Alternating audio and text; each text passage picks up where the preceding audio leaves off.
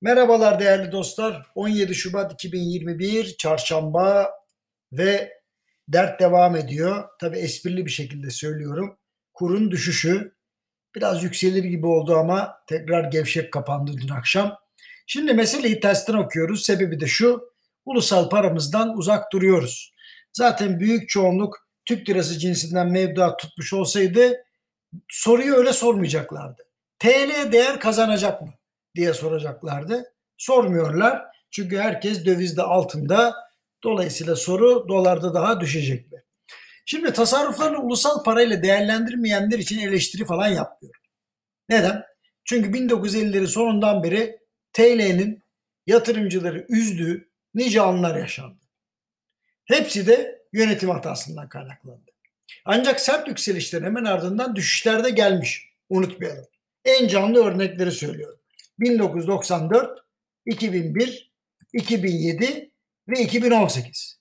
Burada yani çok ciddi geri çekilmeler olmuş. Şimdi bir tane daha yaşıyoruz.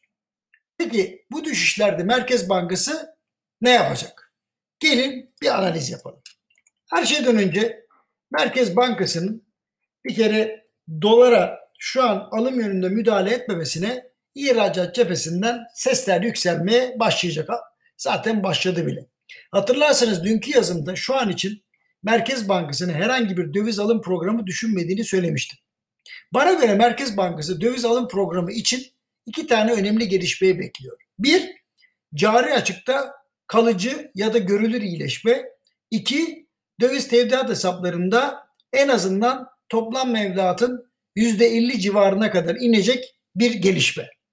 Şimdi cari açıkta kalıcı iyileşme ne manaya geliyor söyleyeyim. Ekonomideki daralma sebebiyle verilen cari fazla değil. Ekonomi büyürken cari açığın milli geliri oranını düşürmek.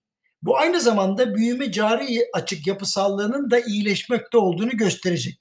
Hatırlarsanız eski ekonomi yönetimi cari fazla verdik diyordu. Ya o ekonominin daraldığı bir zamanda cari fazla vermek normal. Çünkü Türkiye'nin ithalatının %85'inden fazlası ham madde aramalı, yatırım Türkiye büyürken cari açık veriyor, küçülürken cari fazla veriyor. Dolayısıyla bunu bir mucizeymiş gibi açıklamak doğru bir davranış değil. Şimdi Merkez Bankası raporlarından anladığım kadarıyla söz konusu iyileşmeyle alakalı bazı gelişmeler var. Ancak tüm umutlu beklentiye rağmen ben Merkez Bankası'nın ikinci çeyrek hatta üçüncü çeyrekten önce döviz alım programı açıklamayacağını söyleyebilirim. Döviz tevdiat hesaplarına gelelim. Burada kalıcı çözülme için TL ile döviz mevduatını en azından eşit paya sahip olacağı bir dengeye gelmek lazım. Geçen yılın Şubat ayında neredeyse birbirine eşit olan TL ve döviz mevduatları son zamanlarda DTH'larda meydana gelen çözülmeye rağmen hala 55'e 45 kıvamında. İdeal olanın ne olduğunu tartışmadan önce en azından bu oranları eşitlemek gerek. Şimdi her iki kriter için Merkez Bankası'nı acele etmeden bekleyeceğini görebiliyorum. Bu sebeple dolar gerilerken ortaya çıkacak baskıya da direnmesi gerekecek. Ha bu arada faizlerin düşürülmesi için siyasetini e, arkasına alan iş dünyası da var. Bunu da unutmayalım. İşte Sayın Cumhurbaşkanı konuşuyor, Odalar Birliği konuşuyor vesaire. Bakalım dayanabilecek mi Merkez Bankası? Aslına bakılırsa Merkez Bankası yönetimi yüksek faizin büyüme dinamiklerine zarar vermeyeceğini düşünüyor da olabilir. Çünkü geçmiş dönemlerde enflasyon düşerken büyümenin sağlandığı birkaç kez kanıtlandı. Dolayısıyla bir süre sonra herkes faiz oranına alışır. İş dünyası yüksek kur enflasyondan enflasyon e, spiralinden çıktığı için mutlu olur. Varlıklar tekrar değer kazandığı için faizin yüksek olduğu e, duruma pek fazla sesini çıkarmaz diyor olabilirler. Bir daha anlatayım karışık olmasın diye. Şimdi geçmiş dönemlerde biliyorsunuz enflasyon düşerken büyüme sağlandı. Hem de faizler o zamanlar yüksekti. Fakat varlıklar değer kazanıyordu. Yani yüksek kuru, yüksek enflasyon sarmalından çıkılması sebebiyle varlıkların tekrar değer kazanacağı bir süreç yaşanırsa o zaman bu şikayetler azalır. İş dünyası da e, ne yapayım bu serzenişlerini azaltır diye düşünüyor olabilir Merkez Bankası bilemem. Sonuç olarak başta Merkez Bankası olmak üzere tüm kurumlar enflasyon ve dengesizliklerle mücadele adına bir samimiyet testinden geçecek gibi gözüküyor. Bakalım yaz aylarına kadar neler olacak? Şimdiden kestirmek zor. Bekleyip göreceğiz. Hoşçakalın. Yarın buluşmak üzere.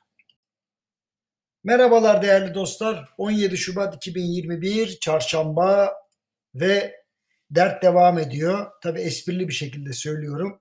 Kurun düşüşü biraz yükselir gibi oldu ama tekrar gevşek kapandı dün akşam. Şimdi meseleyi tersten okuyoruz. Sebebi de şu. Ulusal paramızdan uzak duruyoruz. Zaten büyük çoğunluk Türk lirası cinsinden mevduat tutmuş olsaydı soruyu öyle sormayacaklardı. TL değer kazanacak mı diye soracaklardı. Sormuyorlar. Çünkü herkes dövizde altında. Dolayısıyla soru dolarda daha düşecek mi? Şimdi tasarruflarını ulusal parayla değerlendirmeyenler için eleştiri falan yapmıyor. Neden? Çünkü 1950'lerin sonundan beri TL'nin yatırımcıları üzdüğü nice anlar yaşandı. Hepsi de yönetim hatasından kaynaklandı. Ancak sert yükselişlerin hemen ardından düşüşler de gelmiş. Unutmayalım. En canlı örnekleri söylüyorum. 1994, 2001, 2007 ve 2018. Burada yani çok ciddi geri çekilmeler olmuş. Şimdi bir tane daha yaşıyoruz. Peki bu düşüşlerde Merkez Bankası ne yapacak? Gelin bir analiz yapalım. Her şeyden önce Merkez Bankası'nın bir kere dolara şu an alım yönünde müdahale etmemesine ihracat cephesinden sesler yükselmeye başlayacak. Zaten başladı bile. Hatırlarsanız dünkü yazımda şu an için Merkez Bankası'nın herhangi bir döviz alım programı düşünmediğini söylemiştim. Bana göre Merkez Bankası döviz alım programı için iki tane önemli gelişmeyi bekliyor. Bir, cari açıkta kalıcı ya da görülür iyileşme. İki, döviz tevdiat hesaplarında en azından toplam mevduatın %50 civarına kadar inecek bir gelişme. Şimdi cari açıkta kalıcı iyileşme ne manaya geliyor söyleyeyim. Ekonomideki daralma sebebiyle verilen cari fazla değil. Ekonomi büyürken cari açığın milli geliri oranını düşürmek. Bu aynı zamanda büyüme cari açık yapısallığının da iyileşmekte olduğunu gösterecek. Hatırlarsanız eski ekonomi yönetimi cari fazla verdik diyordu. Ya o ekonominin daraldığı bir zamanda cari fazla vermek normal. Çünkü Türkiye'nin ithalatının %85'inden fazlası ham madde aramalı yatırım malı. Türkiye büyürken cari açık veriyor, küçülürken cari fazla veriyor. Dolayısıyla bunu bir mucizeymiş gibi açıklamak doğru bir davranış değil. Şimdi Merkez Bankası raporlarından anladığım kadarıyla söz konusu iyileşmeyle alakalı bazı gelişmeler var. Ancak tüm umutlu beklentiye rağmen ben Merkez Bankası'nın ikinci çeyrek hatta üçüncü çeyrekten önce döviz alım programı açıklamayacağını söyleyebilirim. Döviz tevdiat hesaplarına gelelim. Burada kalıcı çözülme için TL ile döviz mevduatını en azından eşit paya sahip olacağı bir dengeye gelmek lazım. Geçen yılın Şubat ayında neredeyse birbirine eşit olan TL ve döviz mevduatları son zamanlarda DTH'larda meydana gelen çözülmeye rağmen hala 55'e 45 kıvamında. İdeal olanın ne olduğunu tartışmadan önce en azından bu oranları eşitlemek gerek. Şimdi her iki kriter için Merkez Bankası'nı acele etmeden bekleyeceğini görebiliyorum. Bu sebeple dolar gerilerken ortaya çıkacak baskıya da direnmesi gerekecek. Ha bu arada faizlerin düşürülmesi için siyasetini e, arkasına alan iş dünyası da var. Bunu da unutmayalım. İşte Sayın Cumhurbaşkanı konuşuyor, Odalar Birliği konuşuyor vesaire. Bakalım dayanabilecek mi Merkez Bankası? Aslına bakılırsa Merkez Bankası yönetimi yüksek faizin büyüme dinamiklerine zarar vermeyeceğini düşünüyor da olabilir. Çünkü geçmiş dönemlerde enflasyon düşerken büyümenin sağlandığı birkaç kez kanıtlandı. Dolayısıyla bir süre sonra herkes faiz oranına alışır. İş dünyası yüksek kur enflasyondan enflasyon e, spiralinden çıktığı için mutlu olur. Varlıklar tekrar değer kazandığı için faizin yüksek olduğu e, duruma pek fazla sesini çıkarmaz diyor olabilirler. Bir daha anlatayım karışık olmasın diye. Şimdi geçmiş dönemlerde biliyorsunuz enflasyon düşerken büyüme sağlandı. Hem de faizler o zamanlar yüksekti. Fakat varlıklar değer kazanıyordu. Yani yüksek kuru, yüksek enflasyon sarmalından çıkılması sebebiyle varlıkların tekrar değer kazanacağı bir süreç yaşanırsa o zaman bu şikayetler azalır. İş dünyası da e, ne yapayım bu serzenişlerini azaltır diye düşünüyor olabilir Merkez Bankası bilemem.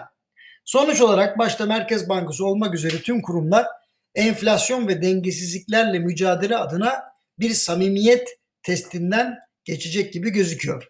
Bakalım yaz aylarına kadar neler olacak şimdiden kestirmek zor. Bekleyip göreceğiz. Hoşçakalın. Yarın buluşmak üzere.